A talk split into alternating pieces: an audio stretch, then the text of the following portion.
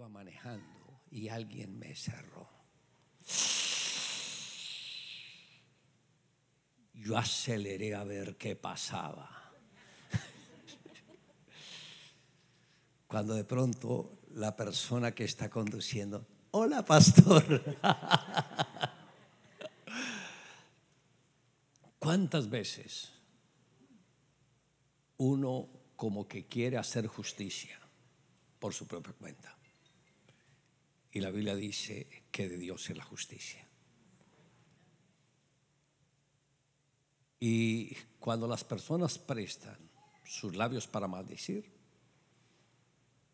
el mismo Señor dijo, por tus palabras serás justificado, por tus palabras serás condenado. Nuestro destino está acá, en la lengua. Mire la lengua, es el miembro más pequeño del cuerpo, pero se jacta de tantas cosas. Santiago dijo, mirad las naves, cuán grandes son y son gobernadas por un pequeño timón. Y dice, así es la lengua un miembro de los más pequeños, pero gobierna todo el cuerpo. Y dice, la lengua inflama toda la rueda de la creación. Los grandes problemas y las grandes guerras, ¿por qué se originan? Por la lengua. A una niña le habían puesto una tarea y le pidió al, favor al papá que le ayudara. Y la tarea era, ¿dónde se originan las guerras? Y el papá se queda mirando a la mamá y le dice, las guerras se originan cuando una mujer como la que tengo acá al lado no es capaz ni siquiera de preparar una buena comida. Ya le dice, no, cariño, las guerras empiezan cuando un irresponsable como su papá no provee lo suficiente para la casa. Y el otro le dice, no, la guerra, ya, ya, ya, ya entendí, ya entendí, ya entendí.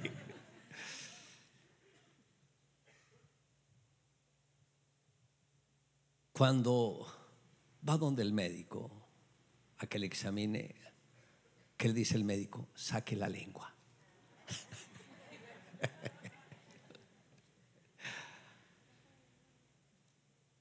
Yo creo que cuando ponemos control a la lengua, es como cuando uno está manejando caballo, que le pone freno al caballo. Si no hay un freno para la lengua, no hay control sobre el cuerpo. Ahora, ¿quién puede controlar la lengua? La pregunta es, ¿quién puede controlar la lengua? Si tú dices yo, no se diga mentiras, no has podido. Solo hay alguien. Y es cuando rendimos la totalidad de nuestras vidas a Dios y dejamos que el Espíritu de Dios tome el control de nuestra lengua. ¿Por qué creen que en el Pentecostés, que fueron los 50 días después de que Jesús había resucitado, y que el Señor le había dicho a los discípulos, no se muevan de Jerusalén hasta que seáis investidos del poder de lo alto. Ellos estuvieron por 10 días en un lugar conocido como el aposento alto, esperando la venida del Espíritu Santo. Y cuando vino, se apareció en lenguas repartidas como de fuego, que se asentó sobre cada uno de ellos. Y lo primero que hizo el Espíritu Santo en los discípulos fue controlar la lengua de cada uno de ellos. Fue lo primero que aconteció, que el Espíritu de Dios tomara control de las lenguas. Si miramos en la época en que la humanidad había decidido construir la torre de Babel. Y todos hablaban la misma lengua. Y el Señor dijo, descendamos y confundamos sus lenguas, porque nada los va a hacer desistir de esto que tienen en mente. Y ahí fue cuando aparecieron las lenguas. Y claro, uno le hablaba al otro, alcánceme el ladrillo, pero se lo decía en chino. Y el otro respondía, ¿qué estás diciendo? Y se lo decía en árabe. Ahí se confundieron todas las lenguas, ninguno entendía al otro. Pero en algunos hogares viven como en la época de la Torre de Babel. El uno le dice una cosa, mi amor, y le entiende otra. Y los hijos le entienden otra. Pero cuando viene el Espíritu Santo, solamente hay una misma lengua, la del Espíritu.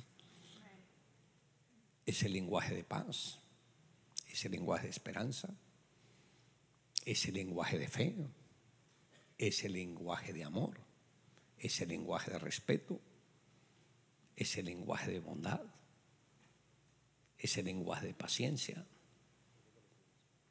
Que todo lo de la lengua se ve revelado o reflejado en el fruto del Espíritu. ¿Qué lenguaje ustedes hablan en la casa? Porque sí, viene a la iglesia. Y en la iglesia todos se ven santos. Uno mira a cada hermanito sentado y le ve la aureola de santidad encima. Y la cara que ponen. Paz, paz, cuán dulce paz. Pero cuando llegan a la casa, cuelgan la aureola de la santidad y se transforma. ¿Pero qué? ¿No acabas de venir de la iglesia? ¡Ay! Ya me va a juzgar, ya me va a condenar. ¡Ay, ay! ¿Qué cambios tan drásticos de un momento a otro? Pero cuando el Espíritu Santo quema nuestros labios, quema nuestra boca, lo que va a salir de dentro de nosotros es gratitud de la abundancia del corazón habla la boca. Lo que tú hablas es lo que has atesorado en el corazón. Todo lo que tú hablas. No fue que le vino el pensamiento así, ay, no se me salió. No, las palabras es el resultado de lo que hay acá. A veces, sí, están casados, pero hay un muerto al lado. Mm, y dicen que se aman, pero hay un muerto al lado. ¿Y saben cómo se llama ese muerto? Romance viven los dos juntos, pero ese amor romántico murió hace años. Una señora me decía, el amor en mi matrimonio está más muerto que lo que estaba Lázaro.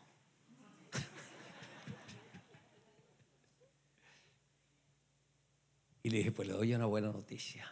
El que resucitó a Lázaro puede resucitar el amor romántico dentro del matrimonio.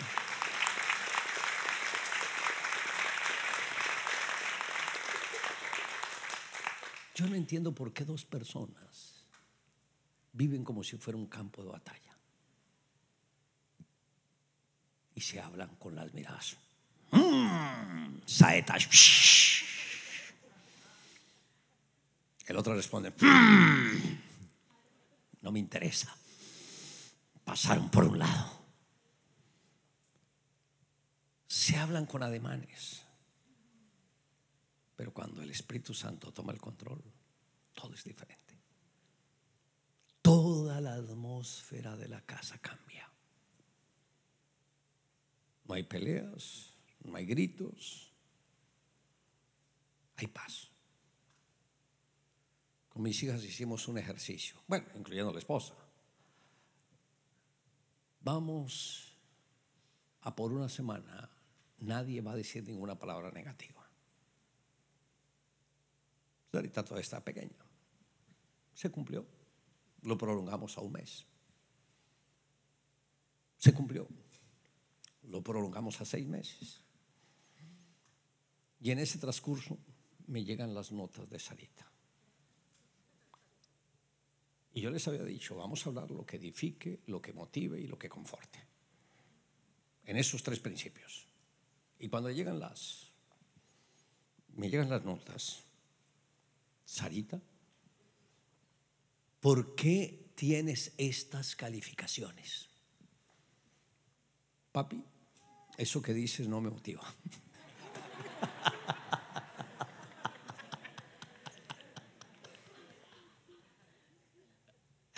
me dio fue risa y ahí se, ahí se arregló el problema. Recibimos una joven que nos vino a ayudar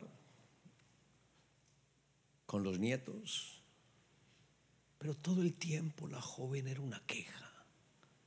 Y cuando hablaba por teléfono, no sé con quién hablaba, pero se quejaba todo el tiempo. Y yo le dije, ven para acá. Aquí en esta casa Nadie se queja y nadie habla palabras negativas.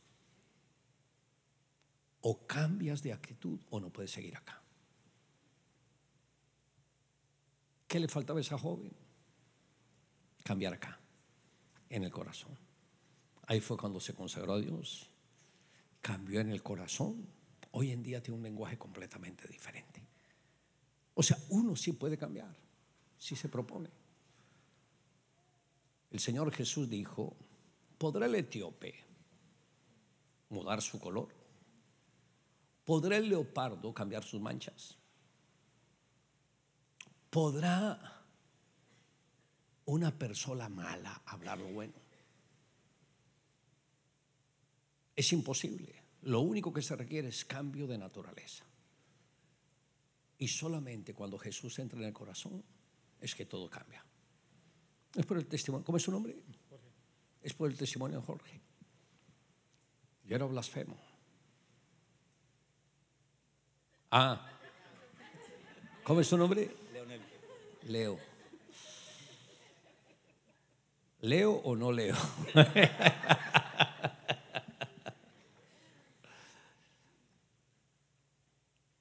Cuando una persona que es blasfema no hay manera que cambie. Porque el cambio tiene que ser cambio de naturaleza. ¿Y cómo ocurre ese cambio? Cuando Dios toma su naturaleza, pero que tú le entregas a Él y el Señor la destruye en la cruz.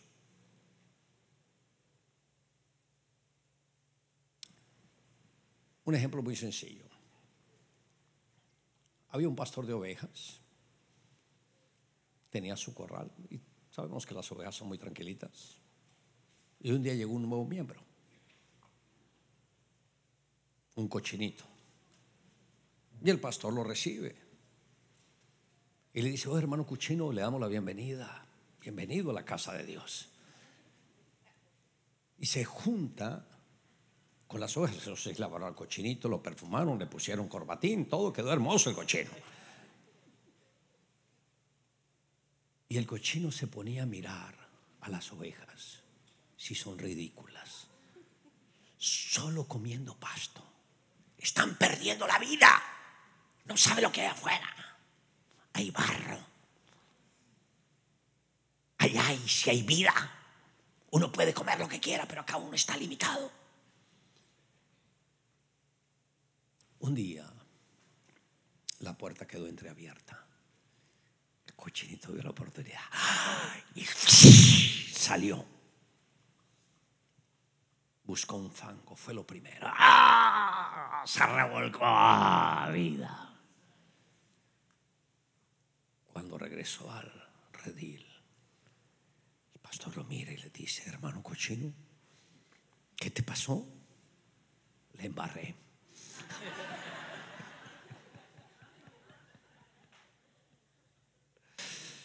Ven, hermano cochino, lo lava, lo perfuma, lo arregla. ¿Te vas a comportar? Ah, sí, sí. Pero la historia se repite vez tras vez tras vez. Hasta que por fin el pastor encontró la solución para que el cochinito cambiara. Y fue a hacer una lechona para todos.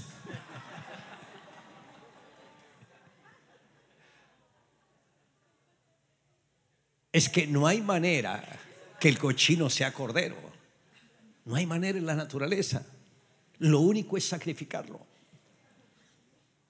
Pero esa es la situación nuestra. Lo único para que cambiáramos era muerte. Pero fue donde Jesús dijo, yo voy a morir por ellos.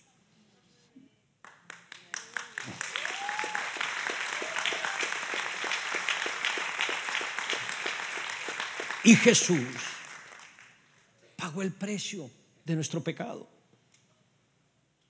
Cochinito jamás podrá ser cordero, pero no te preocupes. Voy a morir por ti y tendrás naturaleza de cordero. Y Pablo lo entendió. Imagínense, Pablo con lo legalista que era, que él pensó que por la ley uno cambiaba y se dio cuenta que es imposible que alguien cambie por la ley. Y luego él escribió, Cristo nos redimió de la maldición de la ley, porque escrito está, maldito todo aquel que muera crucificado. O sea, Jesús murió por cada uno de nosotros. Y él dijo, luego Pablo, con Cristo estoy juntamente crucificado. Ya no vivo yo ahora vive Cristo dentro de mí. Ahora el cordero, el carácter del cordero está dentro de nosotros. Ya cambiamos por qué? Porque todo lo malo que yo era quedó en la cruz. Y todo lo bueno que Jesús pasó a nosotros. Y ese es el cambio. Y por eso yo creo que los amigos de Leo. Pero ¿qué te pasó, Leo? Si tú no eras así, Leo. No, es que ahora leo la Biblia.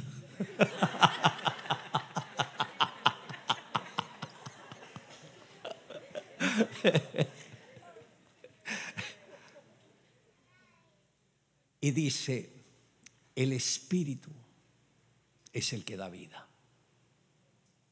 La carne para nada aprovecha. Y Jesús dijo, las palabras que yo os he hablado son espíritu y son vida. ¿Y quién te habló a ti de Jesús, Yo, Una joya ganó otra joya.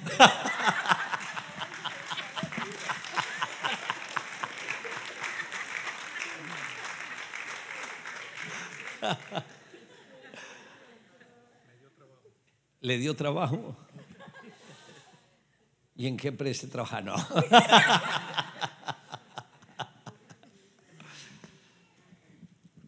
¿Qué tiempo le tomó? Como un año aproximadamente. ¿Un año? ¿Y por qué? Eh, no, estaba, no, estaba, no estaba Jesús todavía en, en su momento para, en el momento que él tenía escrito, que cuando era que yo tenía que regresar a la iglesia. Ok, y cuando entregaste tu corazón a Jesús, ¿cambiaste totalmente o te tomó tiempo?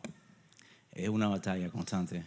Pues no tengo, no tengo mucho tiempo, tengo tres semanas de haber venido la primera vez a la iglesia, pero sí he sentido el, el poder de Jesús. ¿no?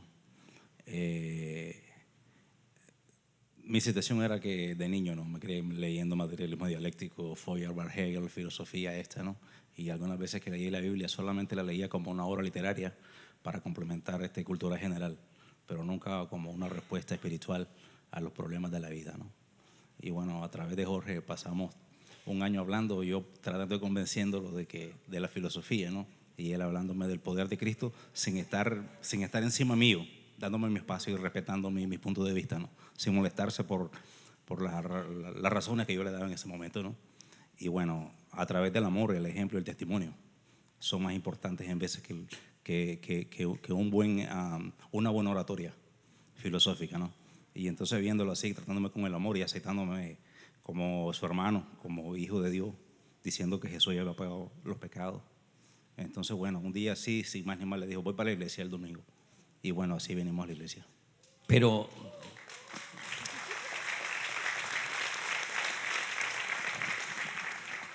recuerde, el cochinito insistió en redil, pero no cambió.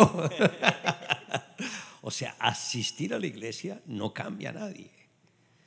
Entonces, está en esa etapa en que viene a la iglesia y luego cuando ve el huequito busca el fango o ya eres libre. Eh, lo, más importante es lo que uno siente en el alma, ¿no? Y por eso lo decía, si humildemente lo reconozco que era blasfemo y se lo dije en pretérito pasado, ¿no? Eh, esa necesidad que tenía no llegan a mí para más, ¿no? Me doy cuenta solamente que Jesús vive, Jesús está, vive por mí, Jesús me ama, Jesús pagó los pecados por mí y ahora me toca a mí también traer a mis hermanos para acá que tienen más o menos la misma concepto filosófico que yo tenía, traerlos para acá y que sientan y estén gozosos de la presencia de Dios en- y el Espíritu Santo en, en- en mi alma y en mi cuerpo. Pero siente que ha nacido de nuevo o le falta un poquitico. Eh, siento que he nacido de nuevo, siento que he nacido de nuevo, pero igual la oración a través de sentirme y entregar mi corazón, rendirme a Jesús y decirle, ayúdame, muéstrame el camino, que tú eres el camino, creo que, que no, no, no hay regresión para atrás, no hay, no hay regresión para el cochinido.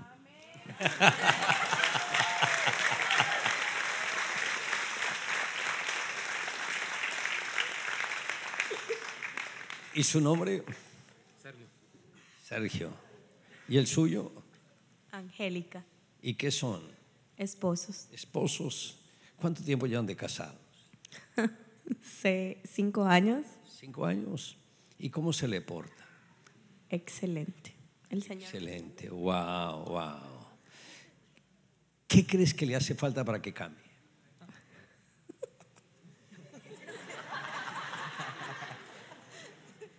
Oh my God.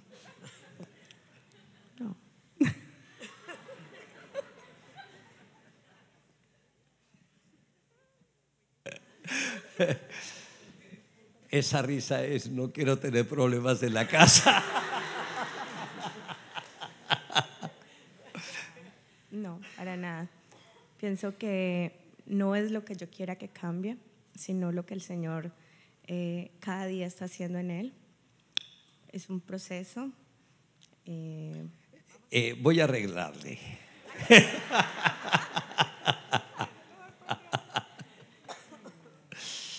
Dice, yo sé en lo que quiero que él cambie, pero quiero que Dios se lo revele a él. Sí, más o menos. ¿Sí? Ok. y tú sabes en qué tienes que cambiar. A ver, ¿qué crees que tienes que cambiar?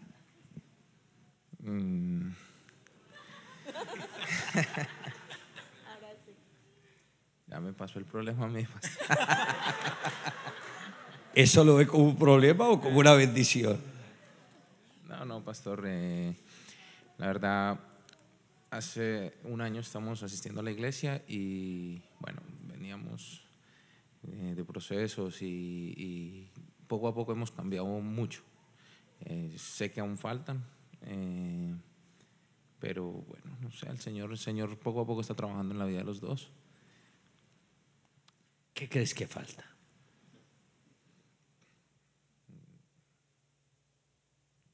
Creo que mejorar un poco comunicación, hablar como, como, como pareja, dialogar entre los dos, un poco. ¿Qué tiempo dedican a compartir juntos en diálogo por día, más o menos? La verdad es muy poco. Nuestro trabajo absorbe mucho tiempo.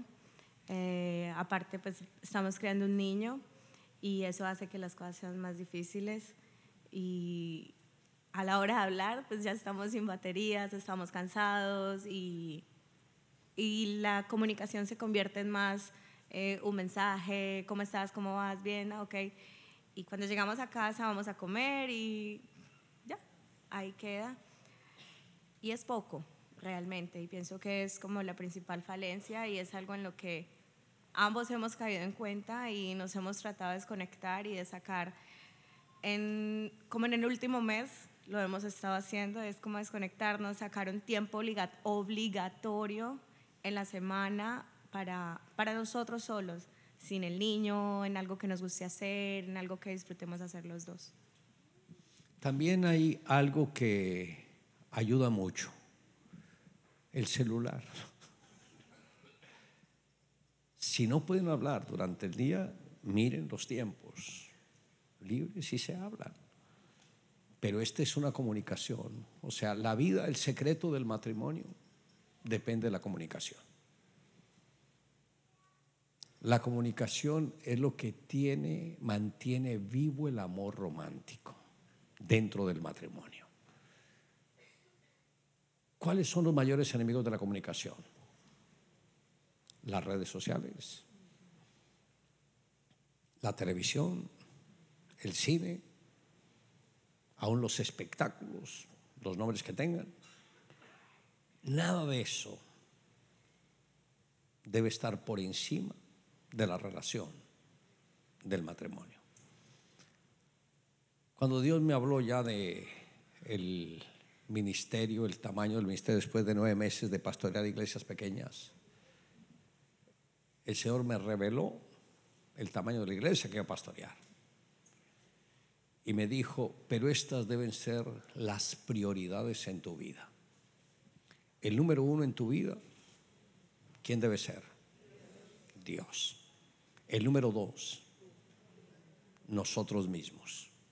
¿Por qué nosotros? Porque somos el templo del Espíritu Santo. Y el Espíritu de Dios fluye a través de nosotros. En tercer lugar, el matrimonio. Y el Señor me dijo, tu matrimonio debe ser ejemplar. En todo.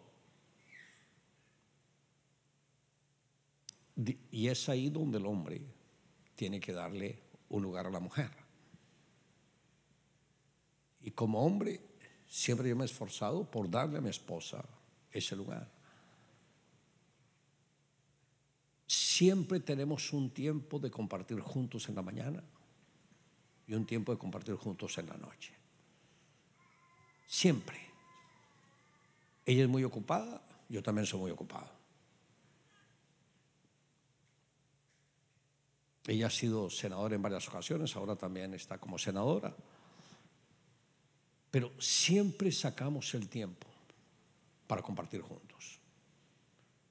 Tengo que viajar mucho a nivel internacional. En muchos de esos viajes ella no me puede acompañar, pero todos los días hablamos y compartimos. Cuando el hombre dignifica a la mujer y le da ese lugar de honra, la mujer no está batallando, ¿será que me quiere, no me quiere? Con la antigüedad que tomaban las florecitas, me ama, no me ama, me ama, no me ama. No, ya hay una confianza, una seguridad. Y esa relación de pareja es la que crea la atmósfera para la descendencia. Porque lo que más ama uno son los hijos. Y los hijos ven el buen ejemplo y el mal ejemplo. Y por eso con actitudes, las palabras, los ademanes, nosotros estamos regando semillas en la casa. Y nuestros hijos van a ser el resultado de esas semillas que hemos sembrado allá.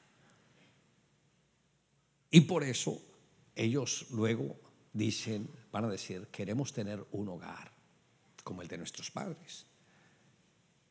Por ejemplo, cada una de mis hijas, su sueño es tener muchos hijos. ¿Por qué? Porque no ven el matrimonio una carga. Manuelita, que es la tercera hija, ya va con tres y está esperando el cuarto. Johanna tuvo tres hijitos. Lorena tiene ya tres hijitos. Sarita tiene uno. Y apenas nació le dice, mi amor, es el primero, espera los otros. Y Matías, que todavía no se ha casado, está muy jovencito, pero se dan cuenta que una familia no es una carga, es una bendición. ¿Pero por qué? ¿Qué hace la diferencia? La presencia de Dios en el hogar. Todo el mundo anhela una buena familia. Y por eso Dios creó la parte del romanticismo para atraer las parejas. Y ahí es cuando se conocen para ver si pueden construir esa familia. Lo que uno haga ahora repercute en las generaciones venideras. ¿Alcanza a entender eso? Lo que uno haga ahora repercute en las generaciones venideras. El Señor le prometió a Abraham, te bendeciré hasta mil generaciones. ¿Por qué? Porque Él se comprometió con Dios. Y cuando hay una maldición, el Señor dice, su descendencia desaparecerá en la segunda generación. Ahí es cuando desaparece el apellido, desaparece el nombre y es como si nunca hubiese existido. En otras ocasiones se demora más. ¿Por qué creen que en los diez mandamientos de la ley de Moisés el Señor dijo, no te harás imagen ni ninguna semejanza de lo que esté arriba en el cielo ni abajo en la tierra? No te inclinarás ante ellas, ni las honrarás, porque yo soy Jehová vuestro Dios, que te saqué de la tierra de Egipto. Y por esta maldición, por este pecado, dice, vendrá una maldición hasta la tercera y cuarta generación. Cuando los padres se dedican a adorar ídolos, esa maldición afecta a los hijos hasta la tercera y cuarta generación. Pero ¿qué sucede cuando los padres tienen hijos por fuera, fuera del matrimonio? Son conocidos como hijos bastardos. Y dice la Biblia, no entrará el bastardo a la congregación de Jehová hasta la décima generación. Note que ahí la maldición toma más tiempo, hasta diez generaciones. Si el Señor aplicara la ley ahora, como se aplicaba en la época de Moisés, tengo por seguro que ninguno de los que estamos acá podríamos estar. Porque nuestros padres no fueron peras en dulce. Eran joyitas pero sin pulir. Pero todo lo conquistamos gracias a que un hombre ofrendó su vida por nosotros. Y no era cualquier hombre, era el Hijo de Dios. Y dice la Biblia, porque de tal manera amó Dios al mundo que ha dado a su Hijo unigénito, para que todo aquel que en él cree no se pierda, mas tenga vida eterna. Ahora nosotros, porque ya se está cerrando el año,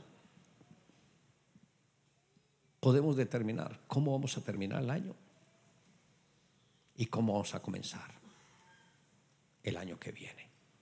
Pero todo depende acá de nosotros. Podemos construir una buena familia a partir de ahora o podamos dejar que se aguanten como venimos. A esta parejita yo les digo, miren los roles de trabajo que tienen. No se hagan esclavos de un trabajo.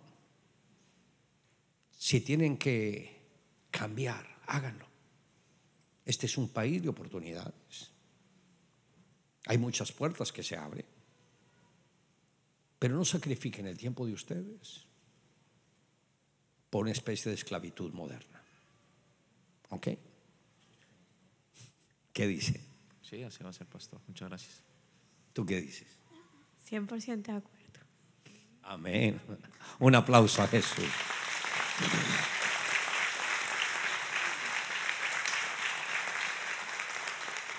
Y todavía no he empezado a predicar.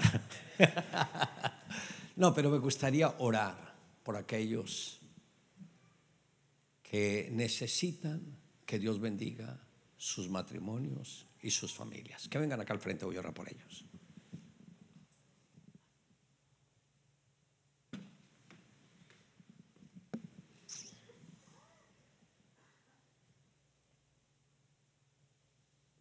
¿Cuál es su necesidad?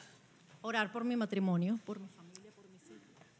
Eh, está cumpliendo 18 años de casada. ¿Y cuál es su necesidad? Que reviva ese tiempo para los dos. El amor romántico. Recuerde, el que resucitó a Lázaro de entre los muertos puede resucitar el amor romántico en el matrimonio. Amén. ¿Cuál es su necesidad? Mi familia, orar por mi familia y mi matrimonio. ¿Su matrimonio cuánto tiempo lleva de casada? 13 años ¿Y el esposito dónde está? en la casa. En la casa. Ay, bueno, alguien tenía que quedarse durmiendo. ¿Y qué espera que el Señor haga en su esposo? Que lo traiga a la iglesia de nuevo. Que Dios haga el milagro. Y la Biblia dice, conforme a tu fe suceda contigo. ¿Cuál es su necesidad? Eh, orar por mi matrimonio para que el Señor se mantenga y se siga manteniendo en nuestras vidas y por la salud de mi esposa. Al decir se mantenga en nuestras vidas, ¿qué quiere decir?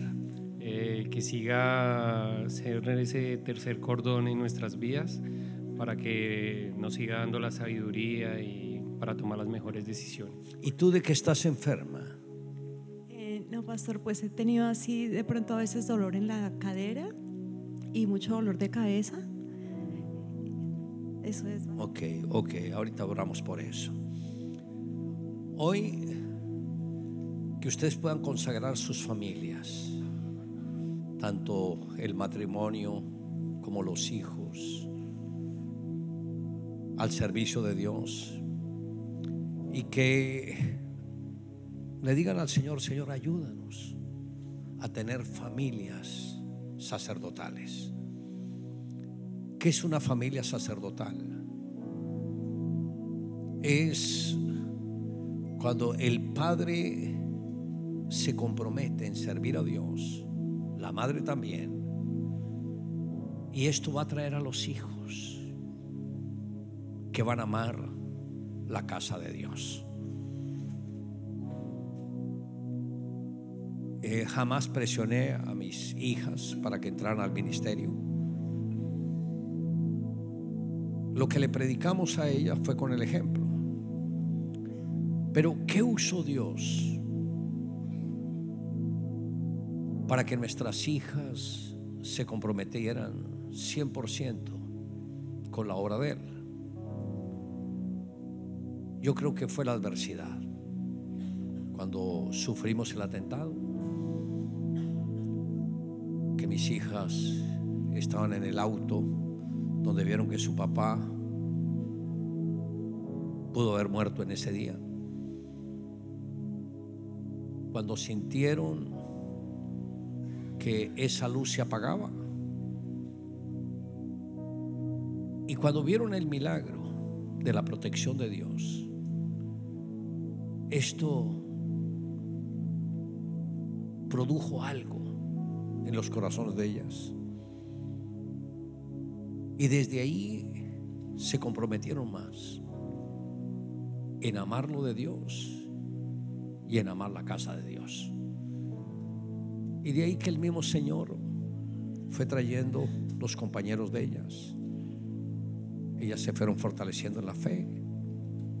Y han crecido no porque sean mis hijas, sino porque aprendieron a depender individualmente de su comunión con el Señor. Y por eso se han esforzado. Y lo mismo lo he visto con los hijos de nuestros discípulos. Ellos han hecho lo mismo, llevar a sus hijos a que se relacionen directamente con Dios y se fortalezcan. Pero yo sé que el destino de una familia depende de la pareja. Dice la Biblia, andarán dos juntos si no estuvieran de acuerdo. Una relación de pareja no significa vivir bajo el mismo techo. Trabajan bajo el mismo techo con muchas personas, pero ni se pueden ver. No hay comunicación, nadie sabe lo que le pasa al otro. No es vivir bajo el mismo techo. Porque ¿de qué sirve vivir bajo el mismo techo si hay cero comunicación, si no hay interacción? Eso no sirve para nada.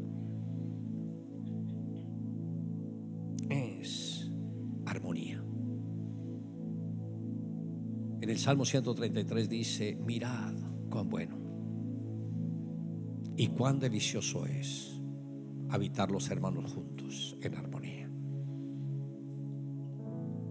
La palabra armonía viene de sinfonía. No puede haber una nota discordante. Si hay una nota discordante, la pieza musical se daña, no hay armonía. Y el Señor dice, mirad cuán bueno y cuán agradable es habitar los hermanos juntos en armonía. No es que la otra persona lo tenga que aguantar o soportar, no, eso no es armonía. Un buen músico no tiene que soportar a un mal músico. Los dos son parte de la orquesta. Los dos tienen que trabajar y si el músico se frena en el momento en que tiene que estar haciendo sonar su instrumento, eso no es armonía. Lo mismo es en el matrimonio. No es que una persona ponga de la parte y el otro mire a ver. No, debe haber armonía, es un esfuerzo de parte y parte. Y por eso, ¿por qué hago yo estas preguntas? Porque el mismo matrimonio tiene que expresar en lo que le gustaría que la otra persona cambie. Porque si no hablamos, no hay manera de saber cómo la otra persona se tiene que comportar. Yo creo que falta un encuentro de matrimonios. Voy a hablar con William y Liliana y los otros pastores para que armen un encuentro de matrimonios, porque ahí es donde empieza toda la armonía. Amén. Pon la mano derecha en el corazón. Y diga conmigo, Señor Jesús, hoy presentamos nuestras vidas, nuestros matrimonios, nuestras familias en tus manos. Hoy pedimos que la sangre del Cordero Inmolado de Dios lave nuestras vidas, lave nuestros corazones, santifique nuestras vidas. Y te rogamos, Señor, que tú nos llenes de tu paz y de tu presencia. Rompe nuestras cadenas, nuestras ataduras y ayúdanos para podernos relacionar contigo. Dadnos el mejor hogar, la mejor familia de este mundo. Si el Espíritu Santo toma el control de nuestros hogares, podremos decir que viviremos en paz y cumpliremos tu propósito, oh Señor. Es en el nombre de Jesús. Padre, bendigo estas familias aquí presentes. Pido que tu mano esté sobre ellos. Que toda cadena, toda atadura se rompa, Señor, en el nombre de Jesús. Y llévalos, Dios, a otra dimensión. A esa dimensión de fe, de crecimiento. Hoy, Señor, te damos las gracias. Y podemos decir, hasta aquí nos ha ayudado el Señor. Gracias Jesús. Amén y amén.